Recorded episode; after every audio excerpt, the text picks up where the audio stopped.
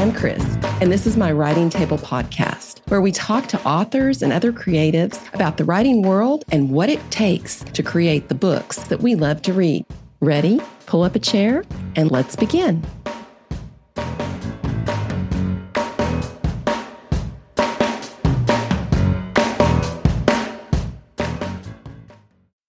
Davida G. Breier was born in Miami, Florida, and spent her formative years in Florida, Minnesota, New Jersey, and Pennsylvania. She worked as a youth sports photographer, substitute teacher, jewelry maker, bookseller, and ATM cleaner. Davida discovered the world of zines and independent publishing in 1994, and Baltimore City Paper awarded her with Best Local Zinester in 2000 and Best Zine in 2003. She won the Literary Deathmatch Baltimore 3.0 event in 2011, and she spent the last two decades in various roles within the book industry and currently works for Johns Hopkins University Press. Davida lives in Maryland with her family, a pack of wee rescue dogs, a rescue tortoise, and two companion chickens. Welcome, Davida. Hi, it is great to be here. Thank you so much for having me today. Publishers Weekly says of your novel, Sinkhole, a clever plot and astute characterizations help drive this coming of age tale with a malevolent twist. What can you tell us about Sinkhole? Sinkhole is a little bit of a few things. So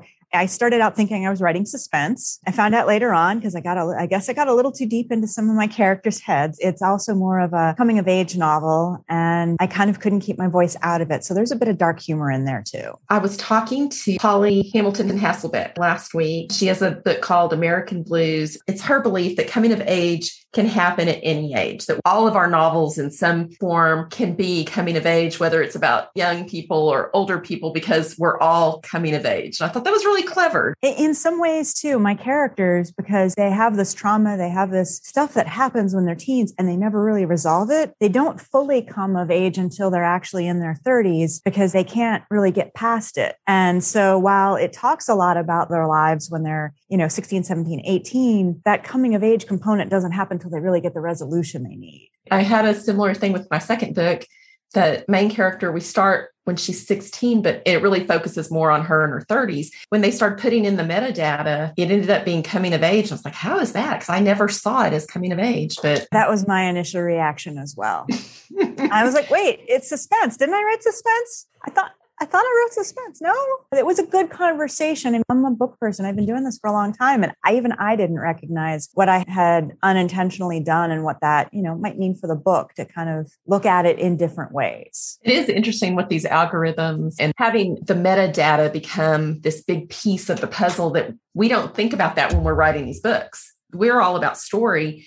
And then you turn it over and all of a sudden it all has to do with these algorithms and where it fits on the shelf. And like okay it's not how i saw it but as long as it's going to print and people are reading it awesome. And even at that i thought about okay what BISAC codes? How do i want this shelved yeah. what do i think it is? And that just changed. When it lived inside my head it was what i thought it was. And then you get different views on it from other people. No okay that might not be how I saw it, but I can see where you're coming from. If you're listening and you are a newbie writer, all this discussion about the algorithms and the BISAC codes may sound like we're speaking Swahili or something, but just Google it and then don't worry about it till your book is done. It's one of those, if you're new and you're figuring it out, ask someone in the industry. I think we're all happy to try to explain the second language that you have to know to understand everything that's happening. Absolutely. Tell me about the plot. So, Michelle Miller has been living in exile in Atlanta mm-hmm. and she gets called home by her brother. She has to go home. Her mother's in the hospital she's kind of forced to confront all these memories she's been working so hard to suppress and begins to unfold on that drive home as to what happened you know her best friends when she was living in the small town of Lorida Florida what eventually happened and why she never came home. Once she gets there she's forced to confront the fact that everything that she thought she knew everything that she believed all this time might not actually be the truth. What she believed about herself might not be true. The things that she was told by other people might not be true. She has to try to figure that out but she's also trying to repair these relationships she damaged because she just kind of bailed 15 years ago and never said why. It sounds like she has good reason. Forward Reviews mentions your book's vibrant settings.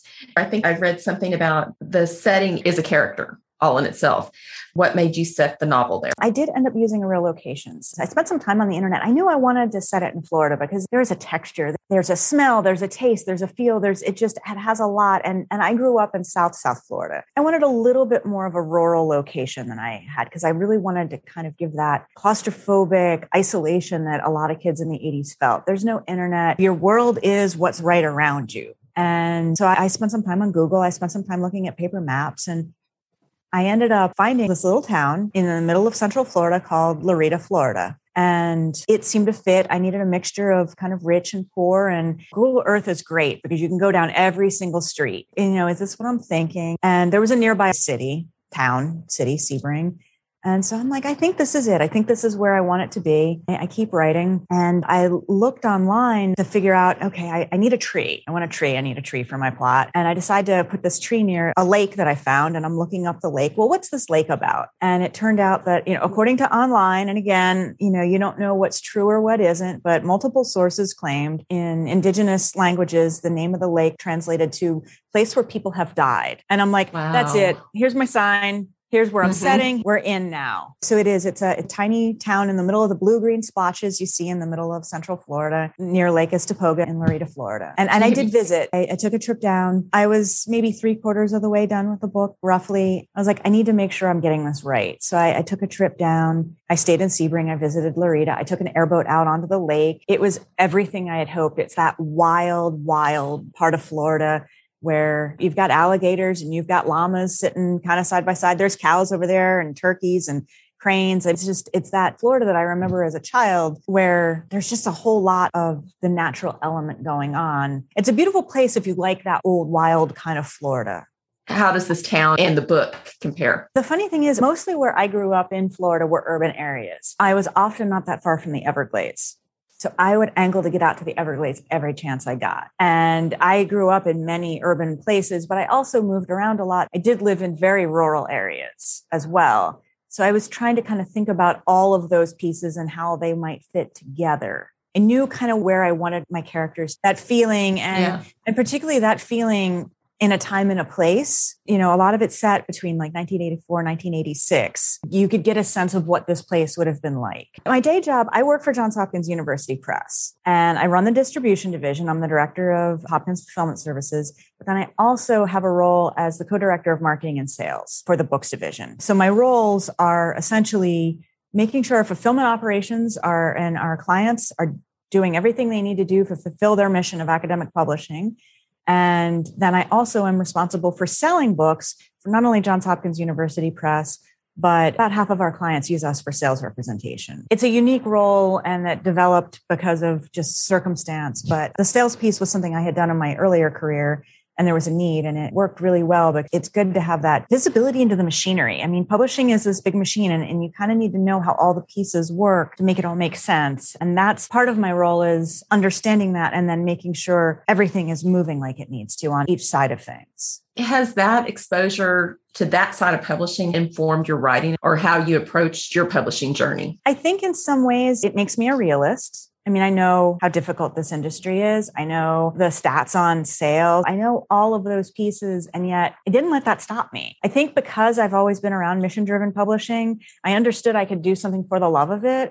Mm-hmm. And mm-hmm. that did influence what I did. The funny thing in all of this is that I did initially think, well, I know I want a publisher. I know I don't want to self publish. I need the infrastructure. I need the support. I don't want to do this all by myself. I want to collaborate. And when I initially sent it out to a couple of agents, a couple of publishers, it really wasn't done. The manuscript still needed a lot of work. I jumped the gun and I got discouraged and I set it aside. In early 2021, stress of the first year of the pandemic was bad. I ended up in the ER. I had, and they were like, yeah, no, I think this is just stress. It was probably just stress induced, causing my like blood pressure to kind of go wonky mm-hmm. and feel funny. And they're like, yeah, no, I think you kind of need to calm it down a bit. I was like, I need to do something for myself. It's January. It's cold. I hate being outside in the cold. I'm going to pick my novel back up again. Let me do a final edit and see where it goes. And it was happenstance. One of my clients sent me their new title list for the fall season. I'm like, there's a psychological thriller on here. That's unusual for university press. This is kind of interesting. I know the managing editor. I was like, hey, is this something new you're doing? What's going on? And he explained how they ended up picking that book. And I was like, oh, I've been working on something. And I sent him the worst pitch in the entire world about how he didn't want to see this, but I happened to be working on something. And he's like, eh, send it to me, you know. And it was this right place, right time. I didn't realize he had a personal interest in Central Florida I forgot their editor in chief had written a coming of age novel. And they were like, yeah, no, we, we, we, want to publish this. And I was forced with this terrible conundrum of wait a minute, is this a conflict of interest? Like, is this going to work? Should I be doing this? They're a client. I'm a distributor. I'm their distributor. I'm going to have to sell this. Like, this is going to be potentially really awkward. And I discussed it with my director and we double checked and I talked to them and everybody was like, as long as everybody is aware transparent. I'm very careful about making sure that I'm not leveraging my position in any way. And my publishing journey was a bit odd. And it just so happened I'm with the perfect publisher who I've worked with for at least 15 or more years at other distributors. Sounds so like you up, have this great relationship. Yeah. I had thought of them and I was like, well, no, I don't think they publish stuff like this, so I won't bother that. It's so collaborative. It's just like we're pinging emails back and forth all the time. What do you think? Should we do that? We're checking with each other all the time. I've been in the business long enough to know that this relationship, this collaboration, you don't always get that. And you definitely might not get that from a big house. You might get mm-hmm. lost. I mean, we're sharing information all the time. And and that's so important. It's a debut and you don't know how it's going to necessarily land. Congratulations. What is your process when you're writing? I love spreadsheets.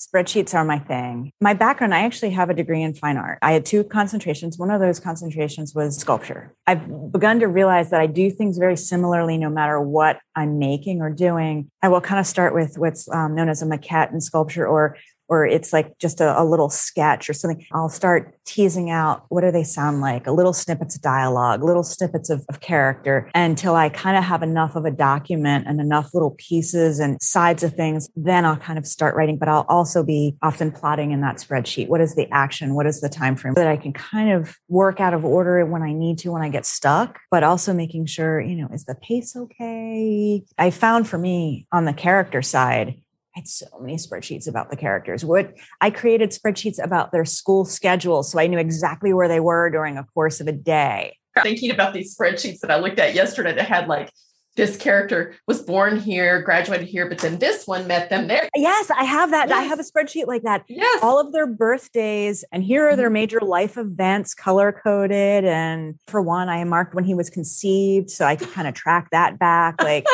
it helped me see them through a long period, even though that's invisible to everyone else but me. I've heard that when you do psychological suspense or thrillers, plotting is super important because of those pieces that the little, uh, what they call them, Easter eggs, that you have this little Easter egg over here and this one over here. When you started, did you plan on writing suspense? I did plan on writing suspense because that was kind of part of my core idea. I remember just things like Tales of the City and all the Armistead Maupin books, and you kind of want to keep people like, well, wait, no, I can't. I got to keep going. What happens next? And and trying to keep that that level of like tension and pressure up of of wanting to know what happens next. Growing up and and up until you started writing this, what were the books or movies or or songs that you said, oh, I think I do this? I think in some ways, so much of what I read was so intimidating. I mean, bad fiction is so bad. And I was so scared of writing bad fiction. All the authors that I have on pedestals, I mean, Denise Mina and Tana French and James Lee Burke, like, I can't think of achieving or writing like them. But in some ways, too, like reading books that are kind of okay and published by a big house, I'm like, well, you know, someone took a leap of faith on this, and that's helpful too. I, I I don't know. Again, I'm I'm 50. I started working on this when I was about 45. And I'm like, if I keep being afraid, I'm never going to do this. I have to say, it's okay. Go and be bad at something. Fail. This is going to be the least problematic failure you'll have compared to, you know, larger problems you're dealing with in life. And just go and try. Yeah. And, just and write that bad book. Yeah. And I was like, if it's bad, it's bad, but I'm going to give it a shot. I had to reach an age where I was okay with that. Sometimes you're more afraid of failing when you're younger than when you're older mm-hmm. because you're kind of out of time and patience to worry about being bad at something. The two books I have published are set in Fredericksburg, Texas, and there's a karaoke bar there. And I took one of my big sisters there and we'd had a little bit to drink and the only I, way to do karaoke. Yeah. I love karaoke. I have a horrible voice, but I love karaoke. And I think I did like only the good die young. I started off saying, you know what's good about getting old? Your gift shitter fell off years ago. Get to a point where it's like, I'm going to write this book and you're either going to pick it up or I'm going to figure out something else. And that's what's going to happen. Yeah. I can be bad because, you know, I'm too tired to worry about anything else right now. What is next for you? I've been putting so much effort into like trying to help it take flight. Last week, week before, you know, I had had this idea, came up with a first line, and I started what I do. I have a new thumb drive, and I, I do have another one I I want to start working on. But I just kind of had to get through this. I needed to dedicate my time to to Sinkhole before I could start thinking about the second book. But now I'm like, okay, well, let me let this get done, and then I can start I need a spreadsheet now. I'm for a new spreadsheet. I go back and work on the first line throughout the book. Mm-hmm. Your first line of this book, I thought was really clever. Made you want to just keep reading. When I was 18, I killed my best friend. And I did change it. You know, it went back and forth. It it got a little squishier. It got and then we just went with the harder first line. And and so that's I think where it helps me kind of jump off is this is the tone I want to set. This is where we're we're going to go in from. And figure it out from there. That's a tone. I mean, the cover is mysterious. Then you get that first line. Really interesting. And that cover is actually Lake Istokpoga. It is where it's set. What are you reading now? I just started the final girl support group. I had finished Small World by Jonathan Evison and The Rumor Game and something else. I ended up having like three books competing all at the same time. I had to drive to the airport and down here. And so I, I put on Final Girl Support Group. So far, so good. I'm enjoying it. Listen to the audiobook? The audiobooks, yeah. yeah. But it gives me a chance to read a lot more than I'd be able to in my daily life. So, amen. I also just started CJ Tudor's The Burning Girls. What do you wish you had known before you began writing fiction? In some ways, I think that dialogue. I think I, I, wish that I had had that much more help. I was so scared of bad dialogue, and and the developmental editor I worked with was great, and she like, come on, they can talk this out, you know, and, and prodding me and getting me to kind of again let it be bad and then fix it. And so I think that's something. I think that I would have probably been less hesitant if I had had thought about that from the start. Also, maybe not thinking it rushing to try to get to a final draft. I think if I had taken a little more time early on, there would have been less revision later on. Those are things that I think would have helped. But I also know I kind of tend to do things in my own quirky ways, and I had to figure out what worked for me. And I had a lot of stops and starts that first year trying to figure out what worked for me. Well, and you and I are a similar age. And did you feel like I don't have time to All take that much time? All the time. Yeah. I mean, that's I felt like you're seeing these people that are, you know, 30 years old publishing their third or fourth book. you're like, oh my gosh, I haven't got one published yet. What am I going to do? Well, and, and even just writing, I mean, I was writing this on lunch breaks. I was writing nights when I could, weekends, you know, the push and pull of all the obligations I would have at home and at work and trying to legitimize in my own head that this was important and I had to make time for it. And that's, and that's, that's a tough thing. Yeah because it's not like you're painting a canvas that people can see or a sculpture.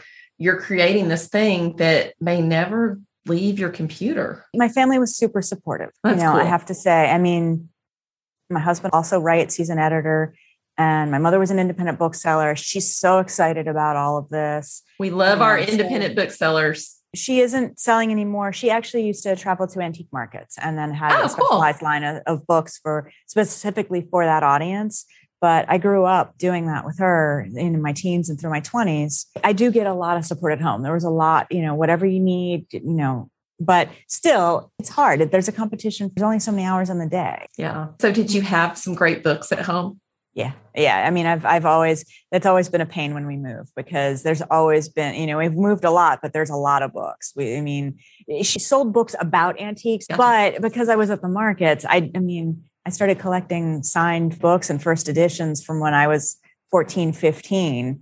So I have cases of books, especially mysteries. I, I, decided that was my focus. And what's your white whale? I think as much as anything, when I really like a writer, Mm-hmm. And, you know, I have a whole lot of signed Denise Mina, a whole lot of signed James Lee Burke, but Susie Steiner is uh, had three books, Manon Bradshaw series. They are mm-hmm. fantastic, and I couldn't find anything here because I started reading them, and some of them came out during the pandemic, and I ended up special ordering them from a, a small bookstore in London. That is her local bookstore that she went in and signed them. And awesome. it's just little stuff like that. I had never heard of her. I accidentally tripped across them and they're they're they're so good. I find comfort in books I like having them around. I just like books. And there's no good reason for it, but there's a comfort in them. And there and there has been for me since I was a child. I mean, I'd go to school and often have, you know, always have one with me because I changed schools quite a bit growing up. Like they were a constant companion. Especially if you're a child who I mean, I I was the last of four and so there's a lot of age between myself and, and my older sister. So when you have that dependence on those books, they become like a sibling or best friend. And I was an only child. So oh, yeah. The TV and books were my best friends and my siblings. To ask about the rescue dogs, the tortoise, uh-huh. and the uh-huh. companion chickens. Uh-huh. Have they all been introduced? Oh yeah. They get um, along? For some unknown reason, the four dogs are absolutely fine with the chickens. And because sometimes they're in the house if it's snowing or or you know, the other day they knock their door open and and because I bring them in if it's cold or rainy or whatever. And, and they're tiny, they're little bantam chickens. So the four tiny rescue dogs are fine with the chickens. I don't know why, but one of the dogs, Alex George, has Alex a thing George. against the tortoise. To the point that I can't keep the tortoise in the inside yard. I had to create a pen for the tortoise outside because Alex George wouldn't leave the tortoise alone. And the tortoise is a relatively small tortoise. It's a little Russian tortoise. So, so how old is the tortoise? I don't know. I found her in, in the middle of a traffic intersection. Oh. I was on my way to pick up a family member from the hospital and I thought it was a box turtle at first and I was afraid she was going to get hit. So I pulled up, I got my car, I jumped out, I grabbed her and I went again. I grew up in South Florida. I tend to like yeah. reptiles, animals, all that. I was like, you are not a box turtle and I can't put you back out because that's bad for you and it's bad for everything. So I brought her home thinking, well, somebody's going to have lost this little tortoise. And I could never find out where she belonged. So she came to live with us. When we moved six years ago, seven years ago, one of the reasons we chose the house we did was that it was zoned that I could finally have some hens. And I've volunteered for United Poultry Concerns, taking photos for a long time. And I really like chickens that are kind of like cats. Every single one has a different personality. They've got all kind of rules and you know, I just really like chickens. And I, I, the only way I could interact with them, I'd go and take portraits of them for these organizations to help them out. But so when we moved in, of, of all things, our realtor was like, chickens. And I ended up adopting a few from her who had some unexpectedly. And then since then, it's been a while. Two have passed, but I have one of the original three from when we moved in, and another one who was the survivor of some type of predator attack that I saw on mm-hmm. Craigslist and someone was like please just come get this chicken out of here because all the other ones didn't and i went there immediately and that's charlotte she's clever and she's feisty and that's i think how she survived whatever happened to her flockmates. but again they're tiny they're tiny tiny little chickens and they're tiny little rescue dogs and it's a tiny little tortoise i mean everything's kind of little do you get eggs um no and no they're okay. they're they're older chickens and okay most part they're past that stage I did not know that that happened with chickens. Okay, so chickens can be old broads too. Yeah. What would you tell someone considering tapping out a story for the very first time? Do it. Just go for it. Let it be bad. Let it be good. Get feedback, you know, ask for help, and trust that you have a story to tell. Thank you so much, Davida. Thank you. To learn more, visit davidabreier.com. If you're enjoying the writing table, please consider leaving us a review. There are so many podcasts out there. Reviews help other listeners find us. Thanks so much for your support.